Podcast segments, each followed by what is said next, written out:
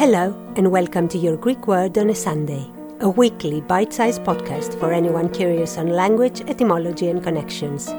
I am your host, Emanuela Lia, and wherever you are in the world, if you want to entertain your brain for a few minutes, this is the podcast for you.